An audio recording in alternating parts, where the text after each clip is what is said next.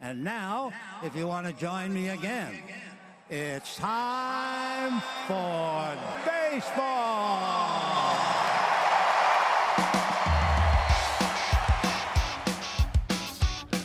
Driven deep to right field. There it goes. See ya. Top on down. Here comes a one-two pitch. Red Sox win the World Series.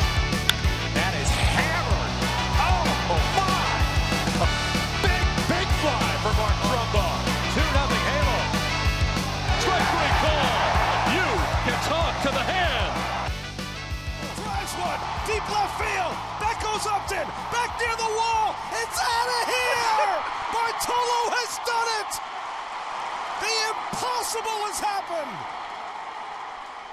Hallo, sehr geehrtes Baseball-Dachbereich, weil es ist ja, Baseball Deutschland ist ja immer so ein bisschen exklusiv und da sind wir ja nicht. Wir sind ja international, global, alle Leute, die es schaffen, die deutsche Muttersprache zu beherrschen oder sonstige Transcriptions von uns mitlesen, was auch immer ihr macht. Herzlich willkommen zu Bold Bearded Baseball. Heute wieder ganz im Zeichen einer Sache. Einer ganz bestimmten Sache, einer großartigen Sache. Und das ist das Finale der deutschen Baseball-Bundesliga. Letzte Woche hatten wir ja schon so ein bisschen drüber geschnackelt. Ne? Wer sind die Favoriten? Wer ging mit einem Sieg in das Ganze rein? Wen sehen wir oben auf dem Treppchen? Wer könnte weiterkommen? Und dann kam das Wochenende. Und das Wochenende hat alles mitgebracht: Verzögerungen, Regen, Heldengeschichten, Niederlagen, Tränen der Freude, Tränen des Leides. Also, Baseball ist ein wunderschöner Sport.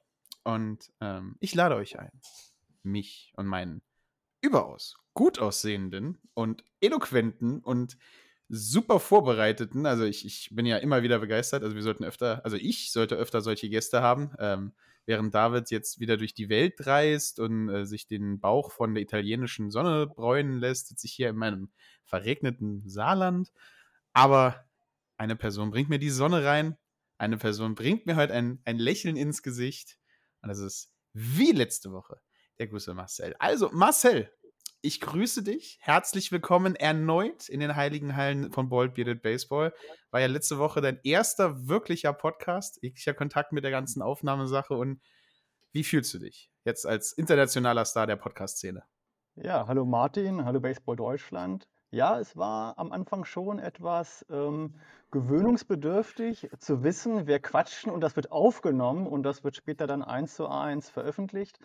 Ähm, aber ich habe den Podcast gehört und ich fand ihn eigentlich ganz cool und das hat mir mega Spaß gemacht und ich merkte halt auch mit der Zeit, dass ich immer mehr so in, den Flow reingefunden habe und die anfänglichen äh und ö und so ähnliches ähm, ja, wurden immer weniger und ja, ich fühlte mich immer wohler und ja, es war ein richtig cooler Talk mit dir und ich freue mich heute auf den zweiten Teil.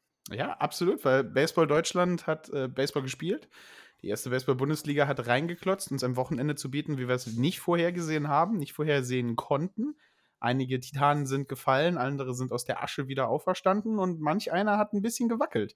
Also alles, was man im Baseball erwarten kann, hat man bekommen. Ähm, wir, wir stehen kurz davor, vielleicht die größte Baseball Deutschland Upset aller Zeiten zu haben. Dazu kommen wir aber ganz bestimmt auch noch. Und ähm, ja, ich würde fast sagen, wir gehen einfach hart in, dem, in, in, das Ganze rein.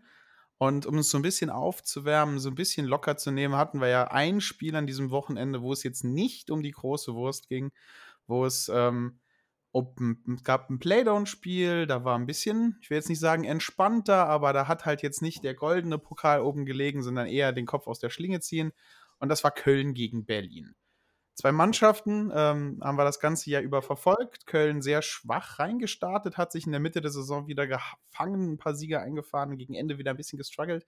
Und Berlin, die halt irgendwie so eine Tagesform haben, habe ich das Gefühl, die gibt, gibt da einen Tag, da hast du einen Doubleheader gegen Berlin und die spielen wie die Yankees und dann hast du einen Tag, äh, ist ein Doubleheader gegen Berlin und die spielen eine kleine Mannschaft irgendwo in der, in der Kante von Cottbus oder sowas. Keine Ahnung. Also Berlin ist da irgendwie extrem Hit and Miss. Und ähm, da hat man die erste Begegnung dieses Wochenende. Berlin gegen Köln. Und was, was soll man sagen? Wir machen das ganze Jahr über die Witze, über Spagate im Norden und einen weiteren Split. Und so ist es halt auch gekommen. Richtig, genau. Also der Norden hat jetzt auch endlich mit den Playdowns begonnen. Im letzten, in der letzten Woche war es ja noch die Regular Season mit den letzten beiden Spielen. Ähm, du hast es bereits erwähnt, äh, Köln und Berlin äh, haben es äh, äh, fortgeführt, wie sie es in der Regular Season begonnen haben, mit einem weiteren Split, einer weiteren Siegteilung. Ähm, ja, was soll man dazu sagen? Gespielt wurde als Doubleheader zweimal sieben Innings ähm, beim höher platzierten oder höher gerankten Team, den Cologne Cardinals. Ähm, ja, Ja, wir, wir können ja einfach mal easy hart ins erste Spiel reingehen. Äh, Cologne Cardinals, die höher platzierten, somit ein wenig der Druck, der Leistungsdruck auf der Seite der Redbirds. Und äh, das Ganze ging aber ziemlich, ziemlich gleich los. Berlin und äh, Köln haben äh, erstmal drei Runs im ersten Inning reingebracht. Also viele, viele Pitches gerastet, viele gute Schläge gehabt, äh, viele Offensivpower gebracht, um das Spiel dann eigentlich wieder mit 0 zu 0 im zweiten Inning fortzusetzen. Und so ging es halt weiter, bis halt Köln dann im dritten Inning zwei Runs Vorsprung genommen hat. Lange Zeit dann von Berlin unbeantwortet, bis im fünften der Ausgleich kam. Und äh, postwendend im sechsten Inning erhöhen die Cologne Cardinals mit drei Runs auf ein 8 zu 5. Ähm, holen sich somit halt auch den Sieg rein. Spiel geprägt von Errors ein bisschen, also vier Stück auf Seiten von Berlin, zwei Stück auf den Seiten von Köln. Andernseitig sieben Hits von Berlin, elf Stück von Köln. Und ähm, Interessant ist äh, die Pitching-Verteilung, denn Berlin mit äh, drei Männern vom Hügel raus, mit Specia, Weber und Esteban. Ähm, insgesamt 128 Pitches geworfen für sieben Innings ist ein bisschen viel. Merkt man, dass die Defensive gestruggelt hat, merkt man, dass die Gegenseite viele Hits hatte. Und auf Seiten von Köln halt Kawczynski hoffentlich nicht den Namen jetzt richtig ausgesprochen. David hasst mich immer für sowas, aber was soll's. Ähm, hat super solides Spiel gemacht, äh, drei Strikeouts geworfen, nur zwei Walks, äh, drei Earned Runs. Äh, die anderen zwei zählen äh, nicht als Earned Runs, weil sie durch Errors oder sonstiges Verpatzen äh, reingekommen sind und sieben Innings gepitcht mit 115 Pitches. Solide Leistung. Ähm, 115 Pitches in sieben Innings ist so fast normal für ein Baseballspiel, auch in ganz hohen Ligen es ist vielleicht 10, 20 weniger, aber man pullt den Pitcher sowieso nach sieben oder sechs Innings. Also ähm, von Seiten von Köln, sehr solides Spiel, würde ich da sagen. Absolut, absolut. Und wenn wir jetzt mal direkt in das zweite Spiel gehen und reingucken, ja, da hat sich das Blatt ja doch äh, ziemlich deutlich gewendet. Ähm, denn hier äh, sind die Hauptstädter das dominierende Team gewesen, die, wenn ich in den Boxscore gucke, im dritten Inning gleich mal eben fünf Runs aufs Scoreboard gebracht haben und damit eigentlich das Spiel schon vorentschieden haben. Ja, komplett. Dann kamen im vierten Inning äh, die Cologne Cardinals nochmal kurz zum Leben und bringen einen rein, aber den antwortet Berlin im äh, fünften Inning direkt nach 6 zu 1 zum Endstand. Und hier muss man wieder sagen, ne, Esteban, Starting Pitcher äh, der äh, Berlin Flamingos, mega Tag erwischt. Ähm, ist wieder so dieses, was ich vorhin gesagt habe. Du hast so Hit-and-Miss-Baseball in Berlin und dann hast du so einen Pitcher, der sieben Hits zulässt, einen einzigen Run nur, einen Strikeout und nur drei Walks macht aber dafür hast du die Berliner Verteidigung, die halt diesmal wie eine Eins steht. Keinen einzigen Error sich eingehandelt, solide Defensive gespielt und ihren Pitcher, der jetzt muss es ja mit 83 Pitches war das Spiel ja ziemlich schnell zu Ende für ihn, halt ein sehr guter Pitch-to-Contact-Guy war. Und dann hast du eine Verteidigung, die im zweiten Spiel wach ist, im zweiten Spiel aufpasst, die Bälle hat, fängt, fieldet, wirft und lässt die Cologne Cardinals da halt einfach chancenlos. Sehr schöne Leistung vom Pitcher. Auf der anderen Seite hat jetzt Köln als Losing Team drei Pitcher gebraucht: Gorsch, Kle äh, Keims und Kirchhoff. Wohingegen ähm, Keims halt so ein bisschen den, den, den Schuh der Niederlage anziehen muss, hat doch nur zwei ausgesammelt. Und ähm, die Runs gehen halt so ein bisschen auf sein Konto. Da sind die Hits drin gekommen, da sind die Walks drin gekommen. Aber halt auch die Defensive der Kölner nicht so gut im Spiel Nummer zwei, drei Errors zum Endstand von 6 zu 1. Jetzt, äh, ich hoffe, du hast den Blick da drauf. Was sagt uns das für die Tabelle? Eigentlich nichts. Wenn beide einen Sieg haben, ändert sich überhaupt nichts. Warum? Absolut, absolut. Mathe. Mathe. Es ist eine Best of, es ist eine Best of Seven Serie und äh, da hat natürlich die, die, der bisherige Tabellenstand erstmal keine, äh, keinen Einfluss mehr drauf und beide Teams stehen jetzt mit 1 zu 1 in der Serie. Äh, ähm, und die Serie geht in 14 Tagen, also in anderthalb Wochen besser gesagt, ähm, dann in Berlin mit dem Spiel 3 und 4 weiter. Ja, und dann wird man schauen, wer äh, sich so ein bisschen absetzen kann in der nächsten Woche.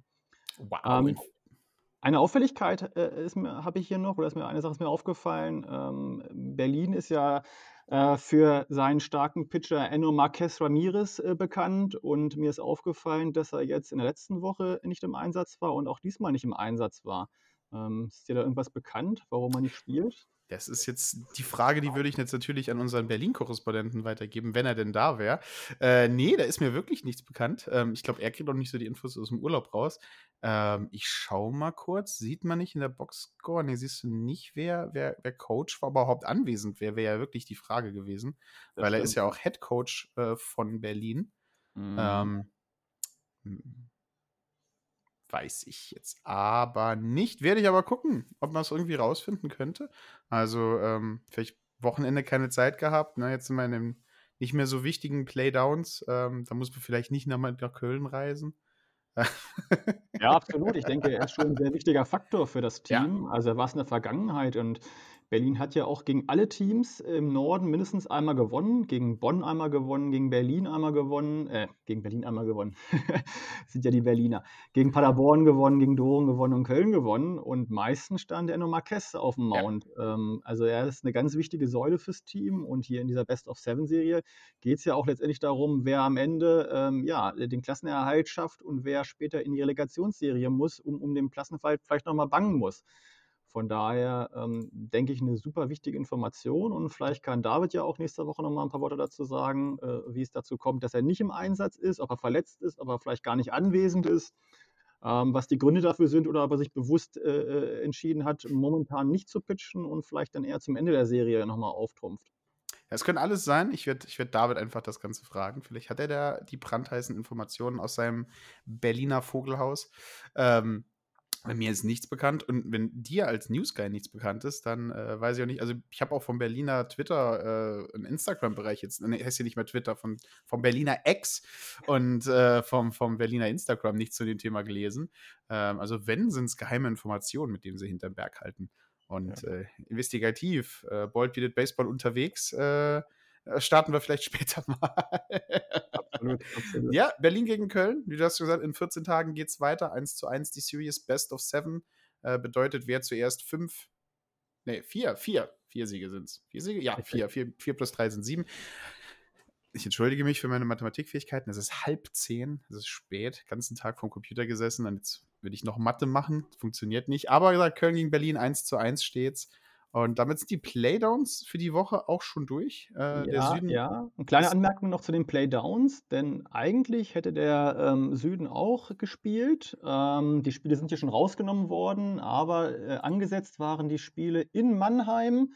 Äh, ähm, bei den Tornados äh, ähm, und als Gast wäre Hünstetten Storm vor Ort gewesen und die Spiele wurden bereits am Freitagabend abgesagt. Es gab da auch ähm, eine News auf dem Insta-Account der Tornados. Das Spiel ist aufgrund äh, des Regens äh, dann auch vorzeitig abgesagt worden.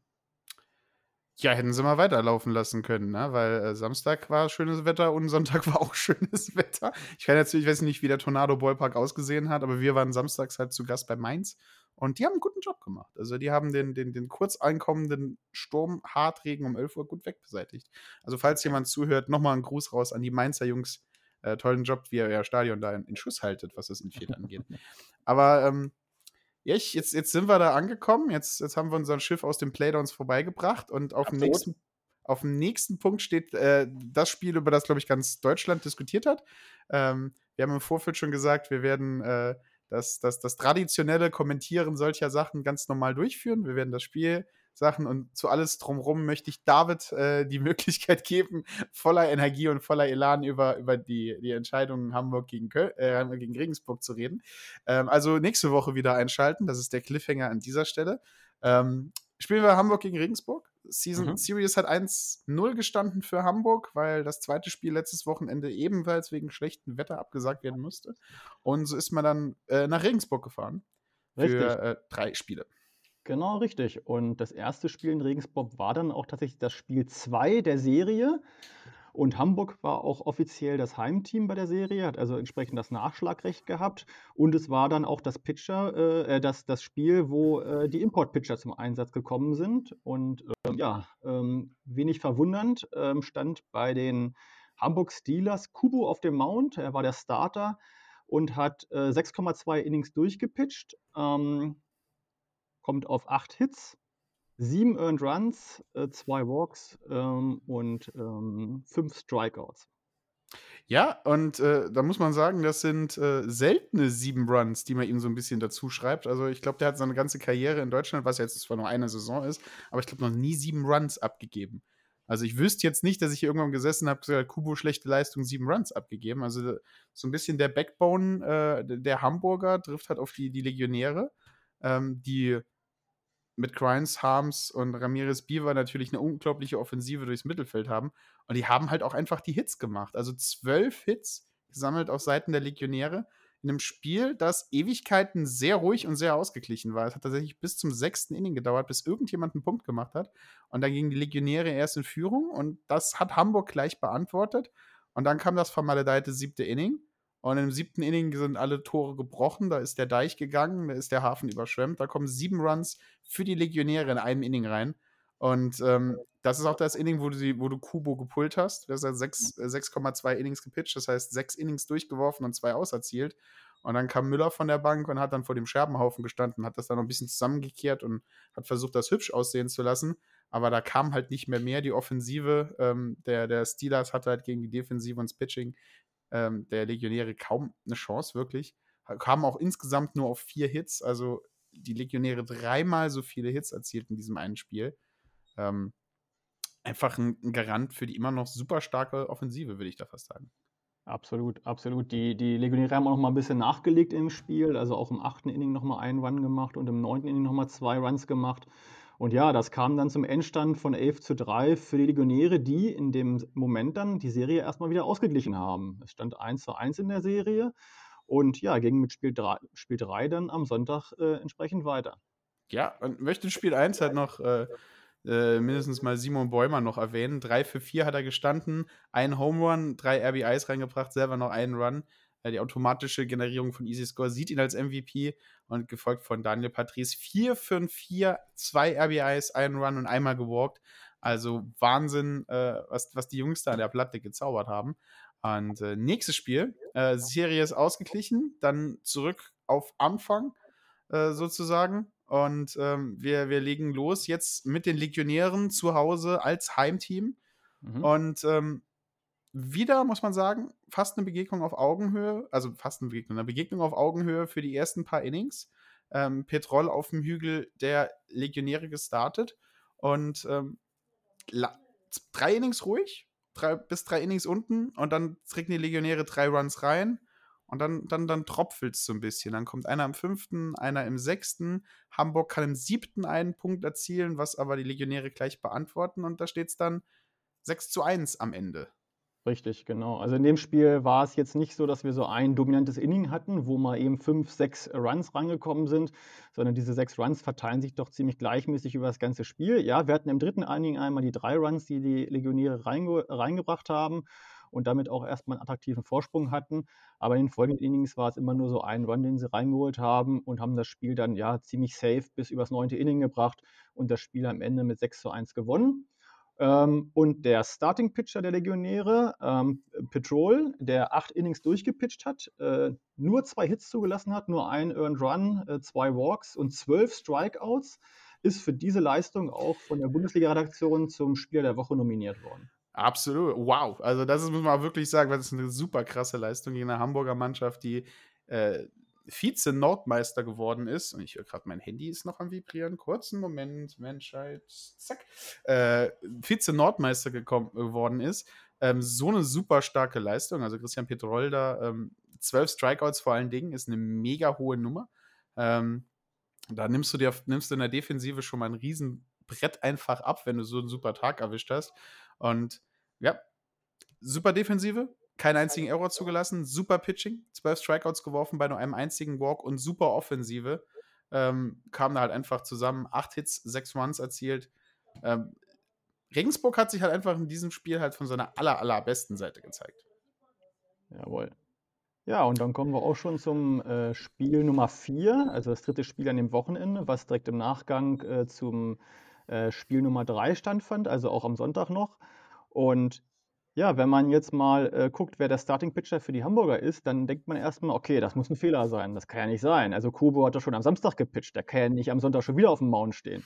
Aber nein, es ist kein Scherz. Äh, äh, Kubo, äh, der Mensch mit, den, mit dem äh, Stahlarm, Er stand tatsächlich am Sonntag wieder auf dem Mount und hat tatsächlich das gesamte Spiel durchgepitcht. So eine Wahnsinnsleistung. Ähm, ich möchte es nochmal kurz äh, erwähnen. Er hat im ersten Spiel 118 Würfe gemacht und er hat im zweiten Spiel nochmal 151 Würfe gemacht. Also eine Wahnsinnsleistung. Er kommt auf 269 Pitches an dem Wochenende.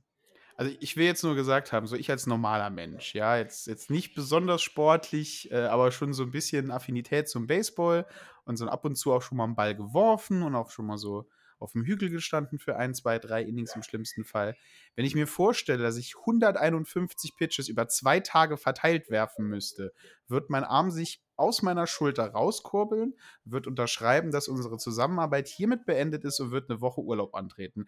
Und dass der Mann das an einem Tag wirft, nachdem er am Tag vorher nochmal über 108, äh, 110 Pitches geworfen hat, Wahnsinn. Also ich weiß nicht, ich weiß wirklich nicht, was der Mann, er ist ja schon ein wenig älter, dieser, dieser gute Herr, äh, was, was der Mann sein ganzes Leben gemacht hat, um seinen Arm so am Leben zu halten. Aber der soll nach Amerika fliegen und denen das alles beibringen. Kann ja nicht sein, dass der Mann in zwei Tagen 200 plus Pitches wirft und, und wahrscheinlich locker nach Hause kommt, einmal ausschüttelt, Tigersalbe drauf macht und gut ist und nächstes Wochenende wieder sowas machen könnte. Wohingegen sie in der besten Liga der Welt mit den besten Physios der Welt äh, nach 30 Pitches als Closer ähm, ähm, drei Wochen Krankenschein anmelden. Also Wahnsinn. Also super ja. Leistung von ihm und das hast du schon gesagt, neun, mehr als neun Innings gepitcht. Ähm, bedeutet eins, wir sind hier in Overtime gegangen. ähm, so, hier war Sudden Death angesagt an der Stelle. Es war nämlich ein absolutes Bare-Knuckle-Boxing-Match, muss man fast sagen. Also da haben sich beide Offensiven, Defensiven permanent eins ins Gesicht gegeben. Ähm, Hamburger legen im zweiten Inning mit drei Runs vor. Die Legionäre antworten mit zwei. Dritten Inning machen sie den Ausgleich. Vierten Inning gehen sie in Führung. Hamburg nimmt noch mal alles raus, was sie haben im fünften Inning und drücken vier Runs rein. Und dann, dann schlucken die Legionäre, weil auf einmal stehen sie 7 zu 4 hinten und kommen im sechsten noch mal ran, machen auf 7 zu 5 und dann im siebten Inning drückt man als Hamburger noch mal die Stiefel ein bisschen tiefer runter in den Schlamm und geht auf 9 zu 5 Vorsprung. Und dann achtes Inning ein Legionär gibt nie auf, rappelt man sich auf, bringt seinerseits selber nochmal vier Runs rein und zwingt damit das 9 zu 9. Im neunten Inning ist es absolut dead. Keiner bringt einen Punkt nach Hause und wir gehen ins zehnte und letzte Inning und dann ist einfach so der Moment gekommen, wo ich halt auch einfach glaube, da, da bist du müde. Also ich glaub, weiß nicht, wie viel Adrenalin dein Körper noch haben kann, um nach zwei Baseballtagen mit so einer riesigen Unterbrechung abends da noch zu stehen und zu spielen. Also mega Props an Kubo. Ich glaube, kein, kein Spieler war so beeindruckend wie diese Series eigentlich wie dieser Mann. Und dann ist zehntes und letztes Inning. Und da muss man halt einfach sagen, soll man nicht einfach, weiß ja nicht, wie, wie tief der Kader von, von Hamburg noch pitchen kann zu dem Zeitpunkt, aber pulst du dann nicht irgendwann noch mal deinen Pitcher, egal was für eine Maschine er ist? Weil es ist Tiebreaker-Rule Matt Vance kommt automatisch auf die Second Base. Äh, äh, Joe Cardeno de Leon kommt auf die First Base wegen Tiebreaker Rule. Und dann kommt halt Devon Ramirez Beaver, haut ein Double zum Center, Matt Vance kommt nach Hause und das Spiel ist vorbei.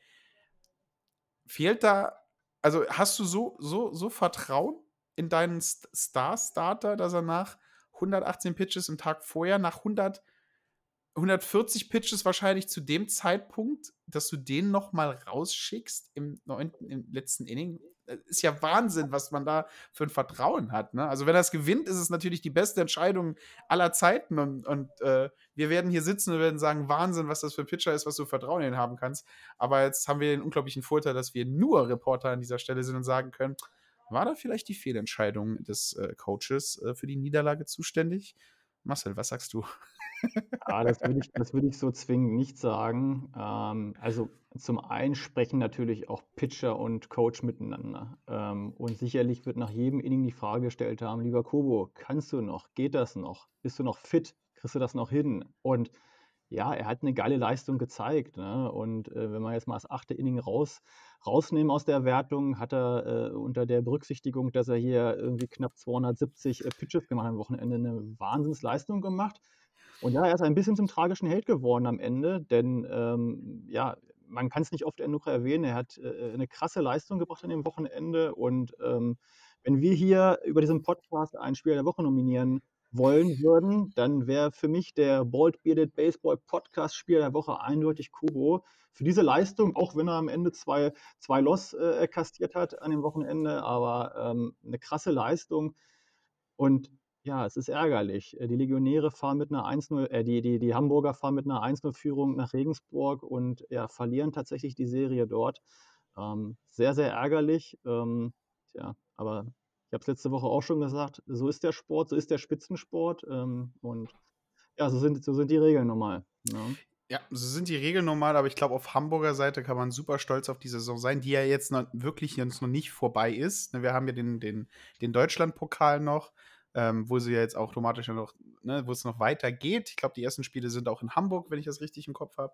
Ähm, wo es ja einfach weitergeht, wo, wo die Season halt noch nicht gelaufen ist, aber hat halt nur so einen bittersüßen Beigeschmack. Aber ich glaube halt, das, was die Hamburger da auf die Beine gestellt haben, ähm, vor, vor drei Jahren hätte ich jetzt mal gesagt, die Idee, dass Hamburg sich mit Regensburg ein, ein, Match auf Augenhöhe wirklich gibt und das in den Playoffs, ähm, wäre meiner Meinung nach hätte ich gesagt, ja, okay, ist, ist ein bisschen Wunschdenken, aber halt, wo die Organisation hingekommen ist, wo die Franchise hingekommen ist, ähm, ist, ist ja Wahnsinn und vor allen Dingen auch, was sie mit der Elbakademie auf die Beine gestellt haben. Äh, sieht man ja auch ständig die Posts von, von nominierten Spielern im Nachwuchsbereich.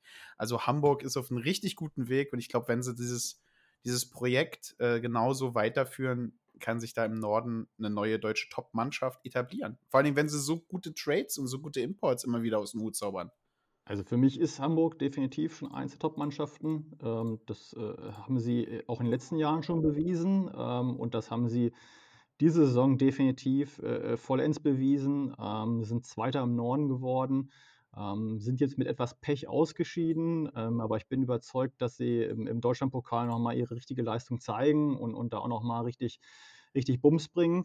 Und ähm, ja, also für mich ein Top-Team und ähm, haben auch eine richtig, eine richtig große Fanbase mittlerweile. Also im Artikel konnte man lesen, dass knapp 100 äh, Anhänger der Hamburg Steelers mitgereist sind nach Regensburg und da auch richtig Stimmung gemacht haben. Und ich hatte mir auch rückwirkend nochmal äh, äh, die Highlights angesehen und man sieht, dass hinter der Homeplate also nur Hamburger sitzen. Man sieht immer nur Hamburg Caps, Hamburg Hoodies äh, und die haben da richtig Stimmung gemacht. Und ja, es ist ein geiler Background. Ne? Ja, also absolut. Hamburg etabliert sich da im Norden und äh, ist, auf einem, ist auf einem wirklich guten Weg, halt tatsächlich so ein, so ein, so ein neuer Establish Point zu werden in Deutschland, habe ich das Gefühl. Müssen halt einfach das Projekt weiterführen, müssen so Niederlagen abschütteln können. Und äh, vielleicht reicht es ja im Deutschlandportal. Also ist ja wieder, die Karten werden neu gemischt und es geht weiter und Double Elimination Tournaments sind halt einfach nice. Ähm, aber weiter geht's. Da sind, kommen wir, kommen wir vom, vom einem tragischen Ende, kann man ja schon fast sagen, zum nächsten tragischen Ende. Ähm, wir treffen auf die nächsten beiden Spiele, die Bonn Capitals auf die München H Disciples. Bonn als Titelverteidiger natürlich äh, in einer Position, wo man sagen kann, ähm, ja, ist ein bisschen mit Favorit für den Titel, ist eine der stärksten Mannschaften im sehr starken Norden dieses Jahr, konnte sich da auch wieder etablieren und auch wenn es ein bisschen mehr Kampf gekostet hat, äh, als, als die Heidenheimer ähm, hat Bonn tatsächlich äh, seinen ersten Platz im Norden gehalten und, und gezeigt.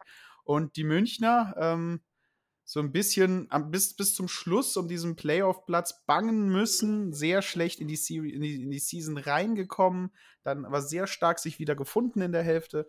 Und dann trifft man auf den deutschen Meister und ähm, ja, was möchte man sagen? Die Münchner Hadis Heibels sind eigentlich mit mehr Erwartungen, also mit mehr Kampfgeist, mehr Hoffnung nach Bonn gefahren. Aber Spiel Nummer 1 hat eigentlich, äh, nee, waren gar nicht, waren in München? Waren sie in München? Ja, waren in München. München waren sie, ja. Waren sie in München. Ich bin immer dieses, äh, bist du, wenn du so amerikanische Tabellen gewohnt bist und du schaust nur auf die aktuellen Spieldinger, da bist du immer gewohnt, ne, zu Gast bei, aber egal. Äh, Bonn, äh, zu Gast bei München, äh, wenn ich das richtig sehe. Und ähm, dann hat man halt einfach den Münchnern sehr früh einen Stempel aufdrücken können. Ähm, denn Bonn ähm, mit äh, einem Run im ersten, der sofort beantwortet wird von, von München. Dann bringen sie zwei Runs im zweiten, nochmal zwei im vierten, zur 5 zu 1 Führung und dann schafft München nur noch so einmal im fünften Inning so einen kleinen Punkt zu setzen, so einen kleinen Akzent zu setzen, um einen Run reinzubringen. Und im letzten Inning drückt neun, äh, Bonn halt einfach nochmal vier Runs nach für, für ein schönes 9 zu 2 Finish. Ähm, obwohl das Spiel halt für den anderen Statistiken ein bisschen gleich aussieht. Ne? Also ah, ist mein Hund wieder, bei Minute 28 dieses Mal. Äh, zehn Hits für die Bonner, äh, neun Hits für die Münchner, ein Error auf jeder Seite.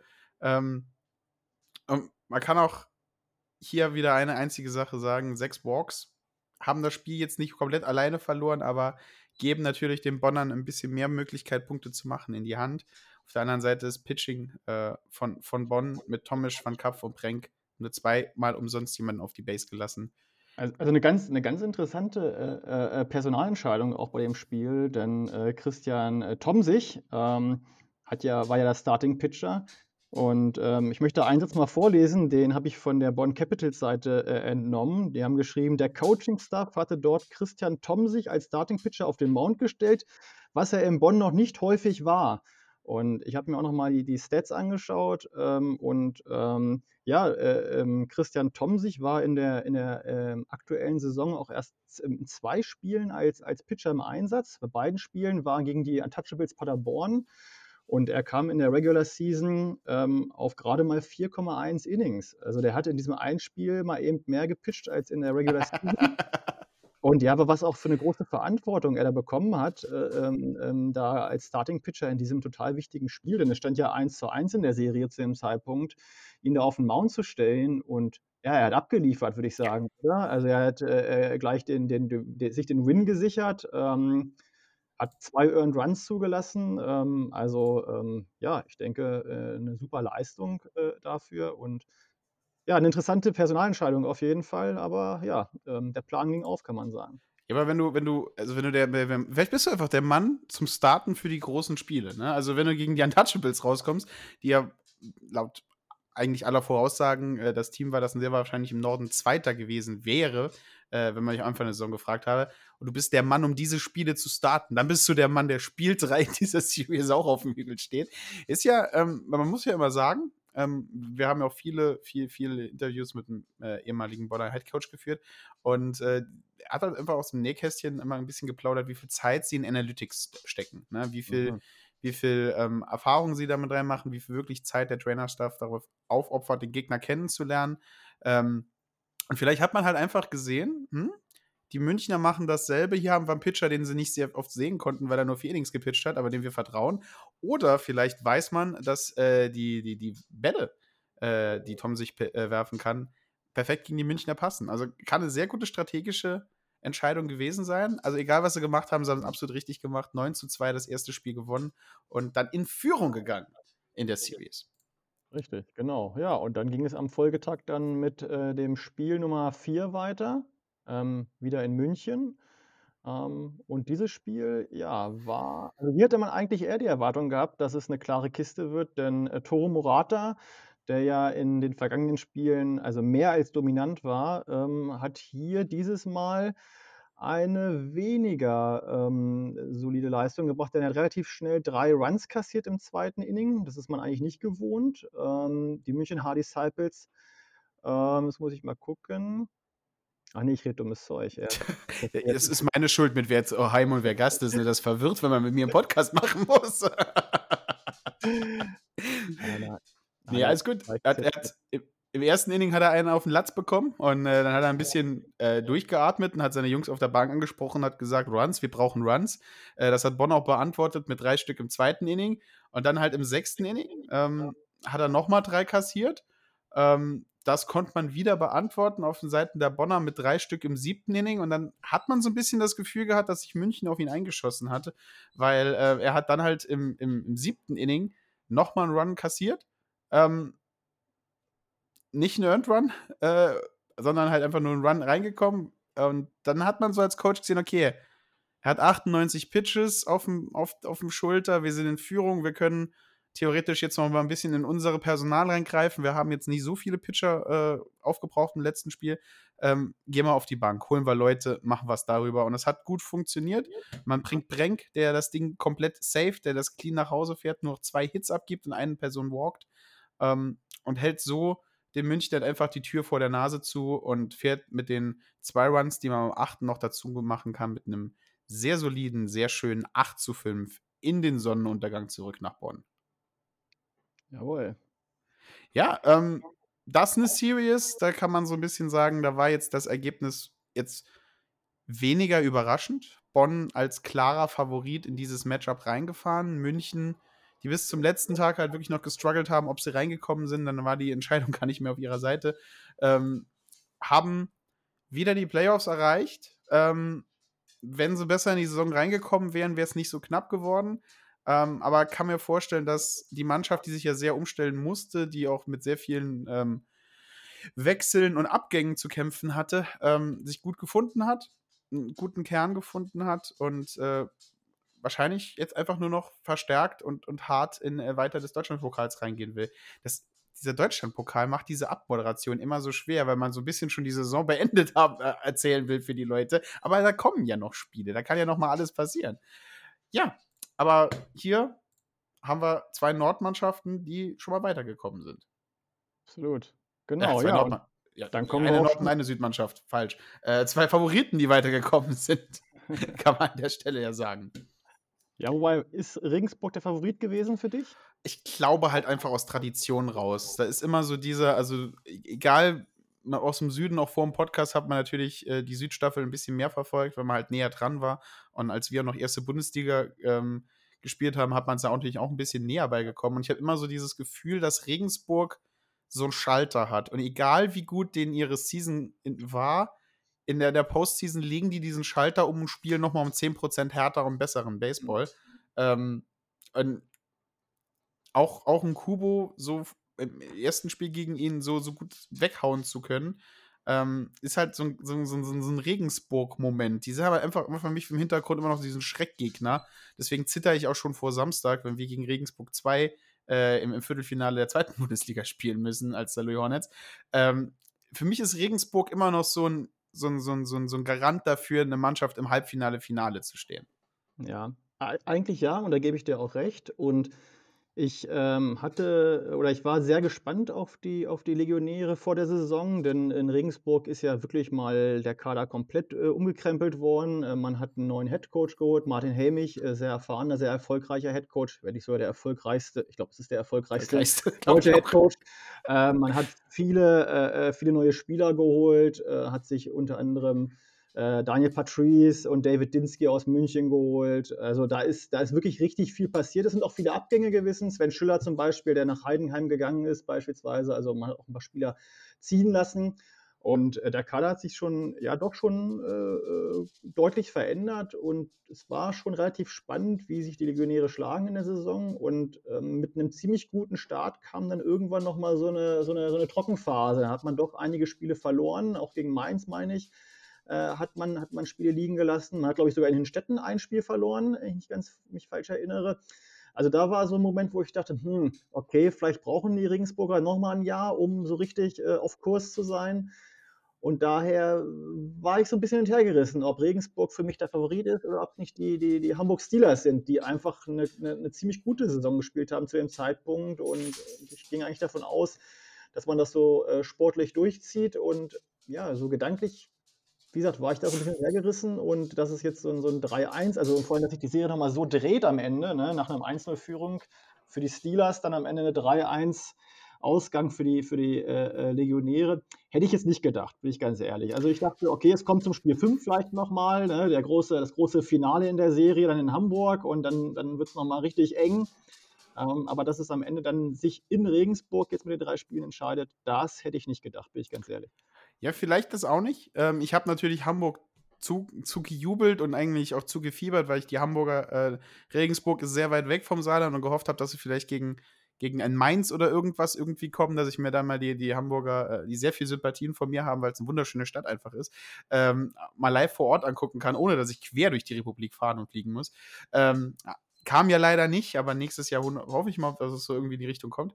Ähm, ja, aber für mich im Süden sind so, ist Regensburg immer so, ich weiß nicht, so, ich will jetzt nicht die Evil Empire sagen, ne, also im Mhm. Vergleich zu den, zu den Yankees oder sonst irgendwas in der Richtung, aber also denn der Name Regensburg Legionäre hat immer so ein Geschmäckle von, von, von Panik und da stellen sich mir die, die Haare immer hoch. Das sind so die Traumzerstörer, habe ich so ein bisschen das Gefühl, für so kleinen Mannschaften. Und ich glaube halt auch, wenn man sich so ein bisschen den ihren, die, die letzten Playoffs und alles anguckt, wenn, wenn sie da Sieger eingefahren haben, war das immer so das Team, das du schlagen musst, um halt irgendwie für so ein, für so ein, für so ein, für so ein Miracle Run zu gehen, den er Hamburg so ein bisschen hatte mit der Season. Und äh, hat nicht gereicht. Regensburg ist weiter. Ähm, genauso wie Bonn weiter ist.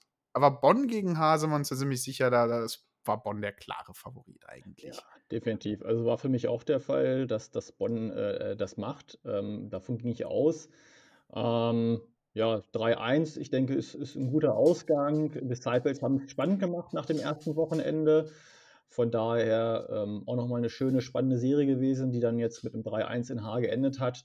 Und dann würde ich sagen, gucken wir mal auf die dritte Serie, oder? Kommen wir auf die dritte Serie. Und das ist die Serie. Ähm Welche kommt denn jetzt eigentlich? Ich würde Doren gegen Heidenheim nehmen, weil das so ein bisschen noch ähm, in, den, in den Wolken hängt. Äh, Spoiler, Zwinker, Spoiler, Zwinker. Ähm, ein ja. historischer Moment, sage ich nur. Absolut historisch. In so. Spiel Nummer zwei. Wir kommen erst zu Spiel Nummer eins. Wir bringen uns alle erstmal ein bisschen runter, die Euphorie ein bisschen runter, denn Spiel Nummer eins hat so ein bisschen so geendet, wie man es ein bisschen erwartet hat. Äh, Heidenheim Heideköpfe von, von den Statistiken her die stärkste Mannschaft Deutschlands, hat, glaube ich, 22 zu 2 diese Season beendet.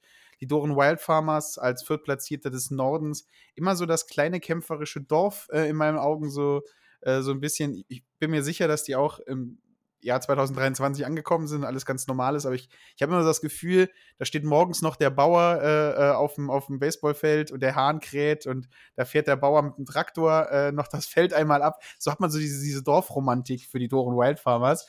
Ähm, aber es großartige Baseball-Ort, äh, großartiger Baseball, Baseballverein. Ähm, also ich kann, ich kann ja sagen, deine Romantik, äh, die ist gar nicht so abwegig. Ne? Ich war ja, bin ja auf den Doren und habe auch einige Interviews mit, mit Dorener geführt. Drei Interviews habe ich äh, äh, geführt jetzt äh, in der Zeit. Ähm, und nee, also das Dorf steht zu 100 Prozent hinter den Wild Farmers. Also das, äh, also das muss unglaublich sein. Ne? Und wenn da Baseball gespielt wird, dann ist da auch richtig gute Stimmung, da ist richtig was los. Äh, eine sehr, sehr familiäre Atmosphäre. Ähm, also es ist wirklich toll.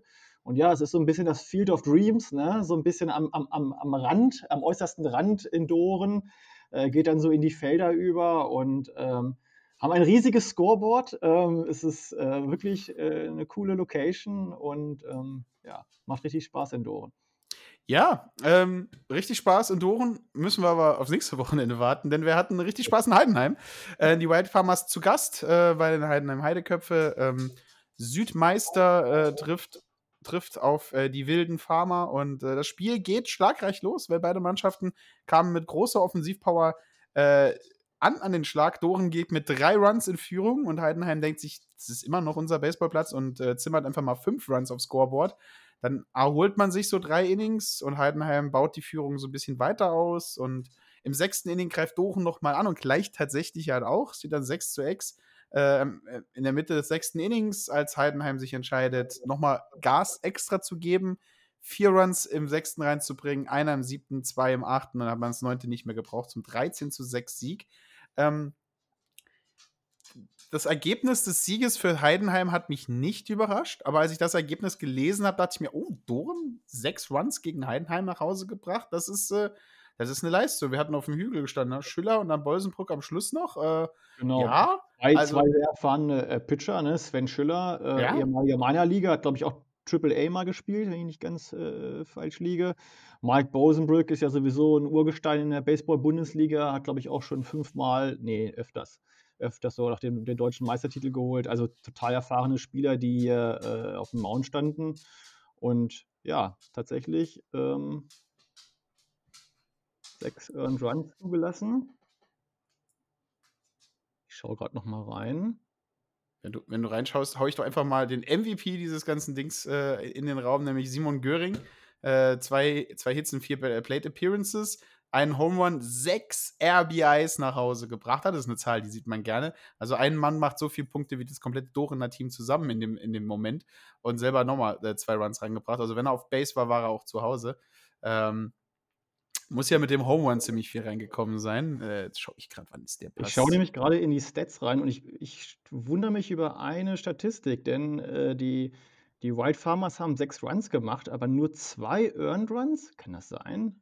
Also es wäre, Bei einem Ja. Error das wäre, ich wollte gerade sagen, das wäre ja crazy, ne? Also äh, und zwei Walks. Ja, okay, ja. Also, wie, wie kommen dann bei einem Error müssen dann vier Runs reingekommen sein? Ja gut, können ein paar Wild Pitches und Passed Balls und so was dazukommen, ne? Aber ähm,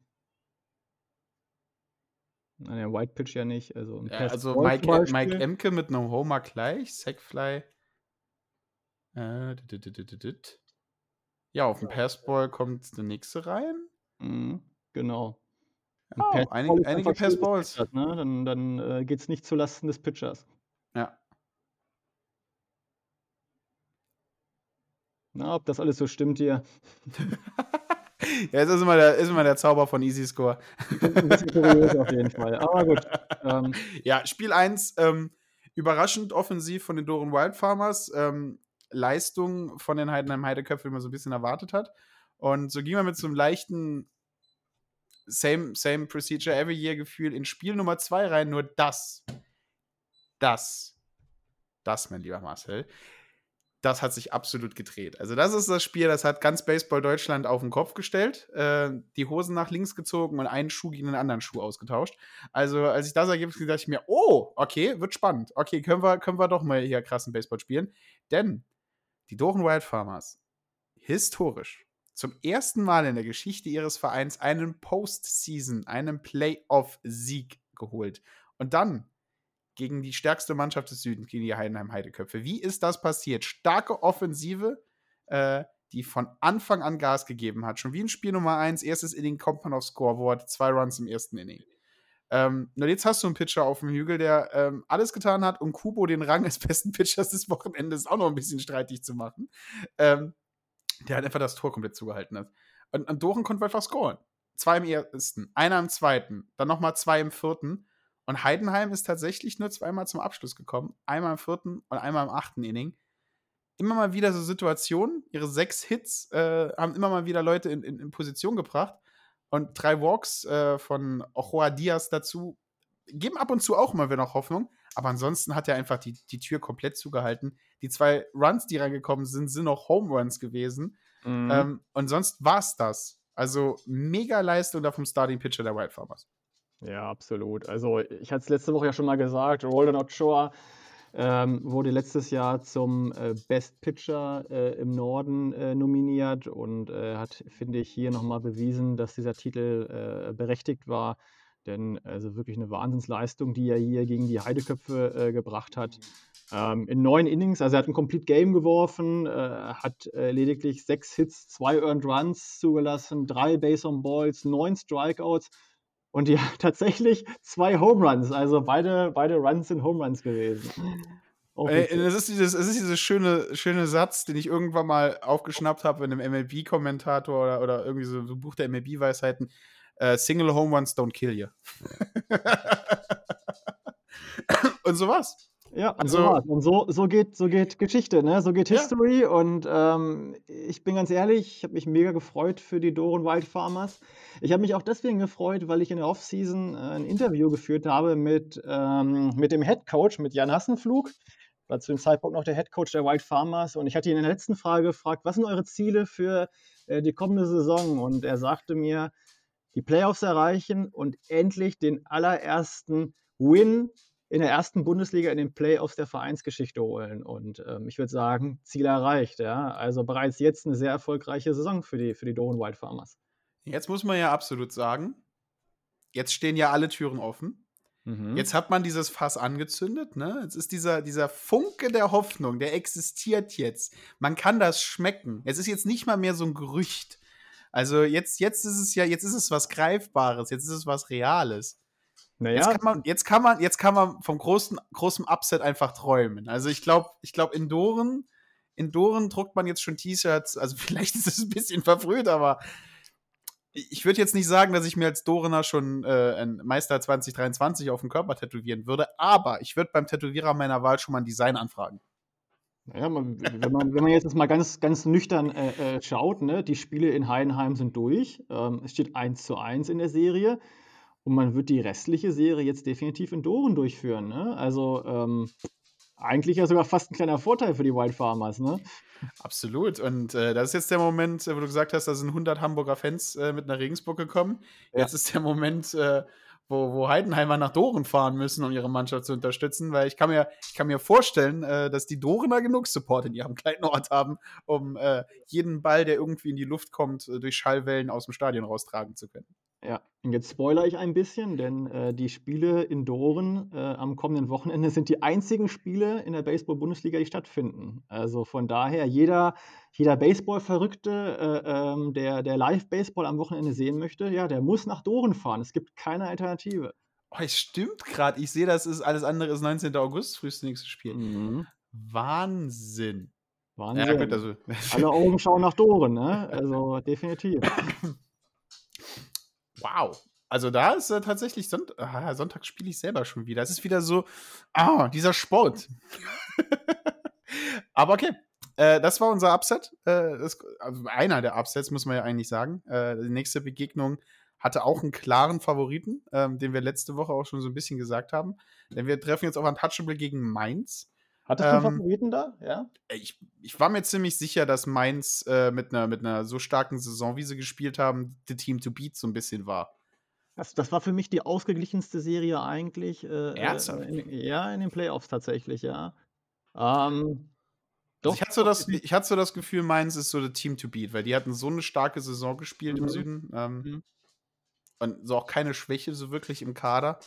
Ähm, Ja, die, haben zwei Wins gegen Heidenheim geholt, ne, in der, in der Regular Ja. Season. Das waren die ein, war der einzigen. einzige Gegner, gegen die die Heideköpfe verloren haben. Ne? Das waren die Mainz Athletics. Ne? Die haben wirklich, wirklich eine extrem gute Saison gespielt in der Regular Season. Ja. ja, gut, und jetzt Doren. du verlierst gegen ganze Jahr gegen Mainz und Doren. ich muss mir das aufschreiben. Ich brauche so ein Schild, auf dem steht und Doren. Dass ich das nie vergesse. Ja, äh, du ausgeglichen. Also ich habe ich hab die Mainzer da eigentlich äh, vorne ein bisschen gesehen. Mhm.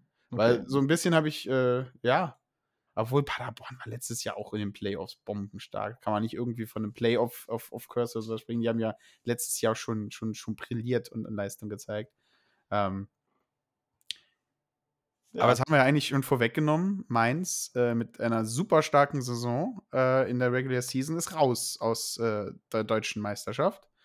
Ähm, weil äh, die Untouchable Paderborns zu Hause ähm, alles gezeigt haben, was diesen Verein groß macht, alles gezeigt haben, was diese Franchise so unglaublich groß macht und vor allen Dingen ähm, in allen Belangen brilliert haben. Also einen einzigen Error in Spiel 1, kein Error in Spiel 2. Super starkes Pitching in Spiel 1, super starkes Pitching in Spiel 2. Gute Offensive in Spiel 1, sehr gute Offensive in Spiel 2. Also Paderborn als geschlossene Mannschaft, als, als Maschine sich, sicherlich sehr, sehr gut funktioniert. Und ähm, Mainzer so ein bisschen auf dem falschen Fuß erwischt, hatte ich das Gefühl. Vor allen Dingen in Spiel Nummer 1. Ja, absolut. Wenn ich mir auf den Boxscore gucke, dann gibt es ja auch wieder so, so ein Inning, äh, welches das Spiel entschieden hat. Ne? Also im Spiel 1 ist das dritte Inning, äh, wo die EUs dann mal eben fünf Runs aufs Scoreboard bringen und äh, äh, zu dem Zeitpunkt dann schon mit 6 zu 0 führen. Und ähm, ja, ich will nicht sagen Vorentscheidung, dafür ist das Spiel noch zu früh gewesen, aber ähm, ja, holen mal sechs Runs mal erstmal wieder auf. Ne? Also das schon, kostet schon eine Menge Mühe, ne? Vor allem auswärts. Und ähm, am Ende war es ein 8 zu 1 Win für die Untouchables. Ja, ähm, für mich, wir waren zu dem Zeitpunkt, äh, das war das erste Spiel, das war samstags, äh, da, da waren wir, haben, da habe ich noch so ein bisschen mitverfolgt. Mhm. Und sonntags das Spiel, da war ich in Mainz gewesen tatsächlich. Wir haben, während, während die Mainzer gegen Paderborn gespielt haben, haben wir selber in Mainz gegen Mainz 3 gespielt. Äh, Warst haben du das, zu dem Zeitpunkt? hä? Wo warst du in dem Zeitpunkt? Du warst in In Paderborn? Ich war im Ballpark beim Spiel live dabei, ja, am Sonntag. Das, Lust, das Lustige äh, von der anderen Seite war halt, ähm, wir hatten einen ehemaligen Paderborner, der Pader in Paderborn hobbymäßig äh, Baseball gespielt hat, der ist ins Saarland gezogen, ähm, berufstechnisch und spielt jetzt bei uns äh, Baseball in Saarlouis. Mhm. Und äh, der hat so ein bisschen halt immer noch Kontakt in die Heimat und er hat halt so, so zwischenzeitlich hat immer so ein paar SMS von irgendwelchen Fangruppen mitbekommen und so, ein paar, so ein paar Infos mitgegeben. Also Spiel Nummer zwei, ging ein bisschen anders los. Mainz hat hier zuerst das Gaspedal gefunden und hat das auch ein bisschen durchgetreten. Ähm, und zwar bringen sie zwei Runs im ersten Inning rein und dann nochmal einer im zweiten Inning. Äh, Paderborn kann es tatsächlich nur im zweiten Inning ein wenig beantworten mit einem Run. Und dann ist es lange ruhig. Und dann ist es so ähnlich wie in Spiel Nummer 1, da hast du ein Inning, das erst aus Seiten von Mainz richtig gut losgeht, weil du es schaffst, einen Run zu erzielen. Richtig. Aber dann öffnen sich die Tore, die Flut kommt und Paderborn bringt wie in Spiel Nummer 1 fünf Runs in einem Inning rein. Ja, absolut. Und äh, in dem Moment, wo die Führung da war und wo es sich so ein bisschen am Ende zuging, und es ist ja eigentlich eine knappe Führung, es war ganz interessant zu beobachten. Man merkte, dass bei beiden Teams eine gewisse äh, Unruhe aufkam. Ich will es nicht Unruhe nennen, aber jedes Team musste sich jetzt natürlich auch organisieren. Ja. Die Mainzer mussten unbedingt den Win holen, aber beide mussten ja auch davon ausgehen, wenn Mainz gewinnt, gibt es noch ein Folgespiel. Das heißt, wir konnten jetzt ihren Pitching-Stuff erstmal nicht verbraten. Ne? Und man merkte, dass in den Bulpen doch viel Bewegung war, äh, gerade zum Schluss hin, und, und dass viele Pitcher sich warm geworfen haben, auch wenn sie am Ende gar nicht zum Einsatz gekommen sind. Also äh, da wurde wirklich sehr, sehr ähm, ähm, intelligent geplant zum Ende hin, äh, von beiden Seiten. Und ähm, ja, es kam dann nicht äh, zu dem äh, fünften Spiel. Die Jungs haben den Sack zugemacht, äh, haben gewonnen und ja, stehen im Halbfinale. Stehen im Halbfinale. Verdient. sehr starke Mainzer geschlagen äh, denen den Riegel vorgesetzt, sie in, ins Lower Bracket äh, auf dem Weg zum äh, deutschen Pokal, also Deutschlandpokal geschickt.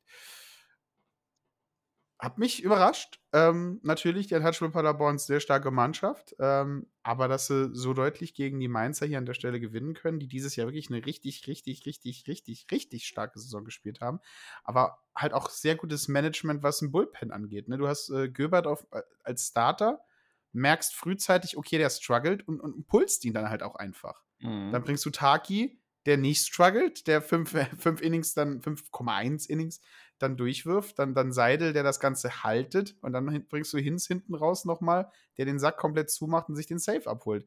Also, ähm, und das mit vier Pitches. Ne? Holt, holt zwei aus mit vier Pitches. Das ist dann so, so ein Topmann mit den Nerven brauchst du ja halt doch erstmal. Mhm. Ähm, super tolle Entscheidung hier vom, vom, vom, vom Coach. Also den Bullpen perfekt gemanagt. Ähm, und Mainz hier mit der Chance, die Series auszugleichen und verlieren sie im sechsten Inning halt einfach das Ganze. Ja, ja. Man sieht auch, dass, dass die Paderborner einen ziemlich tiefen äh, äh Bulpen haben. Seidel hat äh, in beiden Spielen äh, gepitcht, ähm, wie man sieht. Man, man, es ist ganz interessant auch zu sehen, dass zum Beispiel Taki, der während der Regular Season oftmals den, als Closer im Einsatz war, jetzt hier relativ früh reingekommen ist und 5,1 äh, Innings äh, gepitcht hat, gleich zu Beginn. Nicht als Starter, aber relativ früh reingekommen ist. Ähm, also man sieht, hier wird auch viel variiert. Also äh, werden auch Starting Pitcher als, als Reliever oder Closer eingesetzt und umgekehrt. Ne? Also ähm, das zeigt halt auch die Vielfalt, die die äh, Paderborner haben in ihrem ähm, Pitching-Staff. Also ich glaube, es ist ein Team, wo man sagen kann, die haben aktuell keine Probleme mit Pitchern. Also die haben viele, viele Optionen und, und der, der amerikanische Import-Pitcher, äh, bei dem wir nicht wissen, wie man ihn ausspricht, äh, äh, Quinn Di Pascal, äh, war gar nicht am Einsatz, ne? wie man hier sieht. Ich glaube, den wollte man sich halt wahrscheinlich fürs letzte Spiel aufheben, wenn man ihn tatsächlich halt, wenn es Do-or-Die-Situation ist. Ne? Aber dann ist halt so ein, so ein Management vom Bullpen nochmal extrem wichtig. Ähm, also super Leistung äh, von den Paderbornern. Super Leistung von allen Teams, möchte ich sagen. Es war ein sehr schönes Baseball-Wochenende mhm. ähm, mit, mit vielen Ups, mit vielen Downs.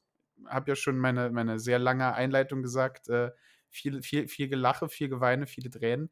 Ähm, und jetzt schauen wir, wie du schon gesagt hast, an diesem Wochenende ähm, auf vielleicht drei Spiele, äh, die die Geschichte von, von Baseball Deutschland sehr, sehr, sehr verändern könnten. Also mindestens mal dieses Podcast, weil äh, das ist tatsächlich, also die kleine Chance besteht. Der, der Funken Hoffnung, der klimmt noch in der Glut. Jetzt muss man nur fächern und ganz sachte pusten, dass daraus ein Feuer wird. Doren Wildfarmers gegen die Heideheim Heideköpfe im Doren Ballpark. Drei Spiele dieses Wochenende. Samstag um 14 Uhr, Sonntag um 12 Uhr und Sonntag um 15.30 Uhr. Ja, sind die das wird was. Die einzigen Spiele, Spiele in der ersten Bundesliga. Das heißt, jeder Baseball-Fan wird äh, äh, nach Doren schauen. Ob er persönlich vor Ort ist oder ob er vom Easy Score sitzt oder ich weiß nicht, ob es einen Livestream geben wird, aber egal wie, ähm, alle werden diese Spiele verfolgen. Äh, wir beide definitiv auch, da bin ich überzeugt von. Und ähm, ja, ich bin gespannt. Ich werde werd einen kleinen Tab nebenbei aufhaben, weil gesagt, äh, Samstag sitze ich selber im Stadion und kommentiere und Sonntag muss ich leider selbst spielen. Also ich glaube aber tatsächlich 15.30 Uhr sollten wir hoffentlich mit dem Einspiel gegen Mainz fertig sein und äh, dann, dann wird irgendwas angeworfen, um es rauszufinden. Oder Scora kriegt ein Handy in die Hand und muss zwischenzeitlich Durchsagen machen, wie es steht. Weil das ist tatsächlich, also ich glaube halt Samstag also ich glaube, wenn, wir, wir, wir, wir, träumen, ne? Wir träumen jetzt. Also wir sind uns beide sicher, wenn wir Geld drauf wetten würden und könnten nur auf eine Sache wetten, wir würden sicher sagen, Heidenheim ist sehr wahrscheinlich die Mannschaft mit der höheren Mittenquote. Da wird auch keiner Favorit, gegen. Ne? Also ja, muss, muss man, absolut. So, so, ehrlich muss man jetzt auch sein. Ne? Ja, also, absolut. Ähm, also da ist unrealistisch oder wahnsinnig oder so. Heidenheim ist der klare Favorit. Ja. Äh, die haben eine mega äh, Regular Season gespielt. Ähm, Doren hat sich erst am vorletzten Spieltag äh, äh, erst für die Playoffs qualifiziert, haben bis zum Ende gekämpft. Ähm, was aber auch mit dem starken Norden zu tun hat. Äh, wir müssen es immer wieder erwähnen. Der Norden war sehr ausgeglichen in dieser Saison. Das kennen wir so auch nicht. Äh, in den letzten Jahren war, waren viele, viele Dinge sehr, sehr eindeutig. Der, der deutsche, äh, der, der Nordmeister stand relativ früh fest. Auch es war eigentlich relativ früh oftmals klar, wer in den Playoffs dabei ist. Und dieses Jahr war alles offen. Ne? Also ja, fast bis zum Ende. Ja, und Heidenheim hat vor allen Dingen mit der, mit der ich glaube, immer wieder gefährlichsten 3-4er-Schlagmann-Kombination der ganzen Bundesliga, äh, mit Gary Owens und William Germain, halt auch immer Monster-Leute, die ihren Ball auch mal gerne aus, aus dem Stadion rauszimmern. Mhm. Aber, aber, wenn sie es tatsächlich schaffen, und ich, in, das Spiel, Spiel 1 ist nicht das Spiel, das es zum Gewinnen ankommt. Spiel 2 ist das Spiel, das es darauf ankommt zu gewinnen, weil dann, dann wird daraus eine krasse Cinderella-Story. Hat Doren einen tief genugen Kader, tief genug Pitching, um wenn es tatsächlich ein Spiel 5 geforst wird, dagegen zu halten. Und da muss man, glaube ich, tatsächlich auch mit, mit aller rosa Brille sagen, ich glaube, den haben sie halt einfach an diesem Stand. Im Vergleich zu einem Kader, zu einer, zu einer, zu einer Mannschaft, die Heidenheim hat, einfach, glaube ich, nicht. Und am Schluss ist es im Baseball wie immer, es ist kein Sprint, es ist ein Marathon. Und hier, glaube ich, eher ein Staffellauf. Und ich glaube, da haben die Heidenheimer einfach mehr Leute, die die Staffel tragen können, als die Dorener. Ja. Sollte es Dore nicht schaffen, vielleicht auch nochmal eine ganz interessante Info, und äh, in den Playoffs ausscheiden, würden sie ja automatisch in den, in den Deutschlandpokal äh, kommen und würden in der ersten Runde direkt äh, im Derby auf die Hamburg Steelers treffen, in der ersten Serie. Auch ganz interessant. Äh, äh, interessant vor allem auch, dass ähm, beim, beim Deutschlandpokal in der ersten Runde, und das ist jetzt halt einfach durch, durch die Ergebnisse so gekommen, dass zwei Südmannschaften gegeneinander spielen und zwei Nordmannschaften gegeneinander spielen. Dass wir jetzt hier leider Gottes keine ja, übergreifenden Spiele haben. Ich fand das ziemlich cool, wenn auch Nord gegen Südteams umgekehrt spielen, denn diese lange Regular Season äh, splittet sich ja leider Gottes auf zwischen Nord und Süd. Es gibt da keine Interleague-Spiele momentan, was ich sehr schade finde. Ich fand, äh, fand die Interleague-Spiele immer ziemlich cool. Ähm, vielleicht ist das ja eine Idee oder eine Option für die Zukunft. Ich weiß nicht, wie da die Planungen so sind. Ist natürlich immer mit, mit einem logistischen Aufwand verbunden, auch mit Kosten verbunden, muss man ganz klar sagen. Aber für uns Fans ist es schon was Besonderes, wenn ich beispielsweise nach Doren oder Paderborn oder Hamburg fahre und da spielen plötzlich die Legionäre oder die Heideköpfe oder die München Disciples oder Stuttgart Reds oder wer auch immer. Das ist irgendwie mal was ganz anderes, als äh, sich immer die sechs Nordmannschaften anzugucken, die man natürlich, also für mich ist der Norden dann logischerweise regelmäßig sehe und den Süden sehr, sehr selten. Ne? Also da muss ich immer schon auch eine gewisse Reise auf mich nehmen, wenn ich mal die Südteams äh, während der Regular Season sehen möchte. Ja, aber absolut spannend. Ähm, leider, wie du schon gesagt hast, Süden trifft auf Süden, Norden trifft auf Norden. Aber war ja nicht abzusehen, dass wir dann gerade wirklich tatsächlich diese Ergebnisse aus den jeweiligen mhm. äh, äh, Viertelfinalen haben. Mhm. Ähm, was, was, was, was, kann man noch sagen? Also, das Viertelfinale war schon super spannend. Ähm, ich kann mich an Jahre erinnern, wo das Viertelfinale halt sehr einseitig war, äh, wo du halt deine, deine dominanten Mannschaften hast, die über alles drüber gefahren sind. Dann hattest du halt immer zwei Stück zwei im Norden und zwei im Süden, die die dominanteren Teams waren, halt alles andere hinter sich gelassen haben und die haben es dann so ein bisschen unter sich ausgemacht. Ähm, Finde ich dieses Jahr nicht. Ich habe das Gefühl, auch während der Regular Season, jeder konnte so ein bisschen jeden schlagen. Jetzt mal Heidenheim so ein bisschen rausgenommen aus dieser, dieser Erzählung, die halt immer noch Monster-Line-Up haben und das wahrscheinlich auch in Zukunft noch halten werden.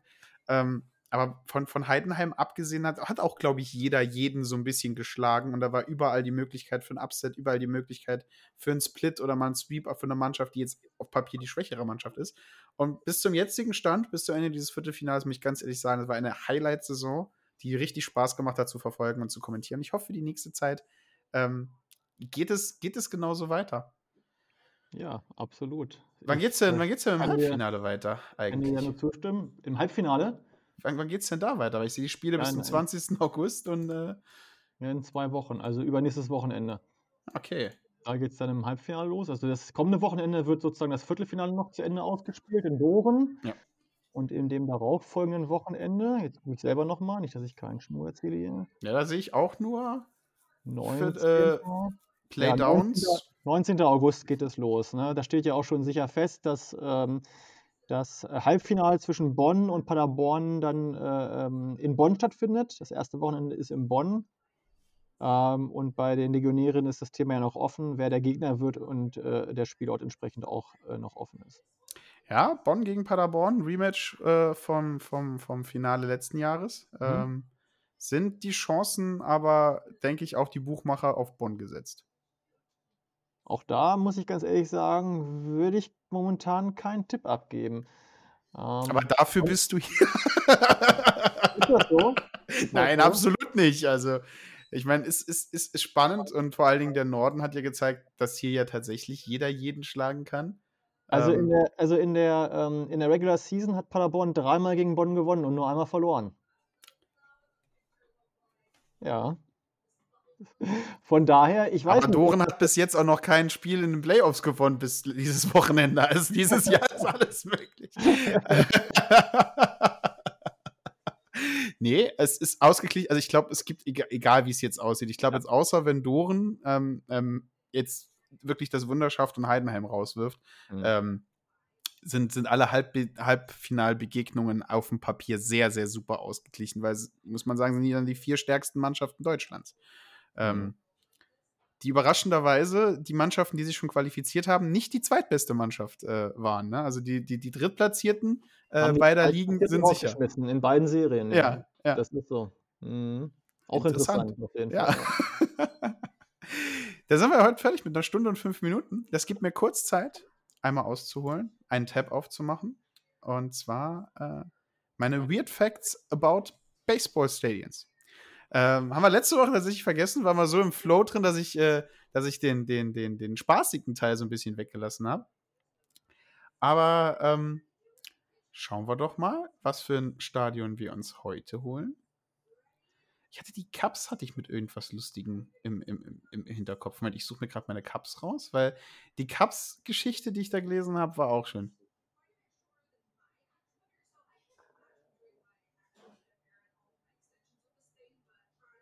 Genau, genau. Also, unser lustiger Fact aus der MLB für Cups, Cups-Fans und alle, die es mal noch werden wollen. Ich nehme mich auf eine kleine Zeitreise mit, aber wir hüpfen jetzt nicht in die, in die dunkle Vergangenheit äh, des Baseballs. Wir hüpfen zum 14. September 2008. Der rechtshändige Pitcher Carlos Zambrano hat einen No-Hitter gegen die Astros geworfen. Cubs in dem Moment. Es war der erste äh, No-Hitter für die Cubs seit Milt Papas das Ganze äh, 1972 gegen die Padres geworfen hat. Also so ein bisschen Zeit. Des Weiteren äh, war dieses äh, Schmuckstück gegen Houston ähm, der, erste Pitcher mit dem Nachnamen Z, äh, mit dessen Nachnamen Z, beginnt, der einen No-Hitter geworfen hat. Ähm, äh, Jordan Zimmerman hat es dann äh, hat Nummer 2 gemacht in 2014. Und jetzt kommen wir zur seltsamsten Sache des Ganzen, nämlich die Location.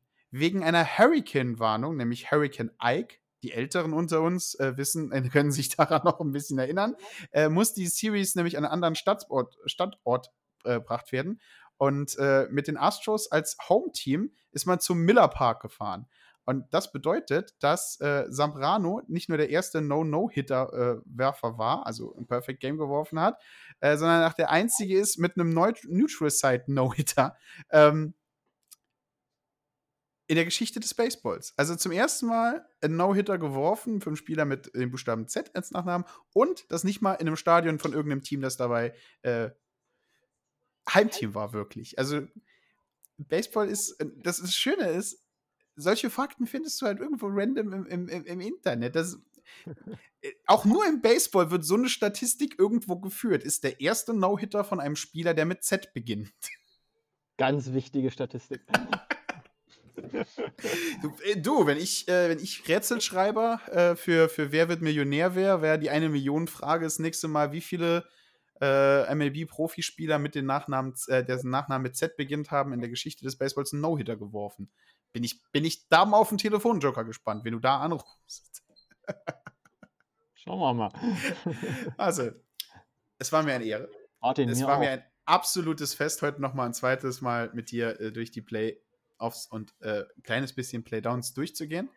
Ähm, es war mir wirklich ein Fest. Du warst ein großartiger Gast. Ich bin super entspannt in die ganze Sache reingegangen, weil ich gewusst habe, da kommt jemand, der sich tatsächlich vorbereitet, der äh, mehr Infos mitbringt als ich. Und ähm, es war unglaublich schön, mit dir das Ganze zu machen. Und ich bin mir ziemlich sicher, äh, wir werden dich nochmal sehen, nochmal hören.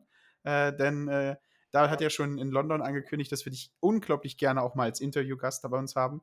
Und jetzt, wo die, wo die Füße äh, nicht mehr so nass sein müssen, wo man keine Angst haben muss vom, vom Podcasten, äh, bist du von meiner Seite aus ein immer wieder gern gesehener Gast hier bei uns bei Bold Bearded Baseball.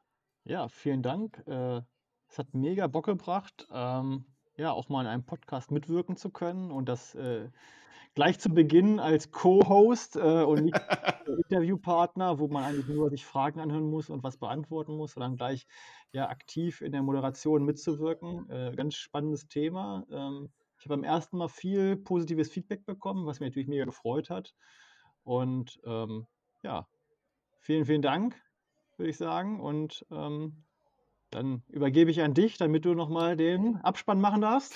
Gerne, gerne, gerne. Ach, guck mal, wie die Bälle hier schon hin und her fliegen. Das ist ja schon fast wie beim alten Ehepaar äh, mit, mit dem Geschirr, das durchs Haus fliegt. Ähm, nee, äh, war mir wie immer ein, ein, ein, ein Dankeschön. Von mir kann ich dir nochmal sagen, dass du auch eingesprungen bist, so spo recht spontan, äh, in Anführungszeichen, dass du deine, dein, dein Feierabend, äh, deine Ruhe äh, mit, mit schlafendem Kind geopfert hast, um äh, mit mir, bärtigen Glatzkopf, wie du ja auch einer bist, über Baseball zu reden. Und vor allen Dingen bedanke ich mich da draußen bei den wunderschönsten und talentiertesten und sportlichsten und treuesten Fans äh, in der ganzen Welt. Also, ob ihr uns beim Joggen, beim Fitnesstraining, beim Autofahren oder bei sonst was hört, ihr seid die Besten und ich liebe euch da draußen. Habt viel Spaß bei dem kommenden Baseballwochenende.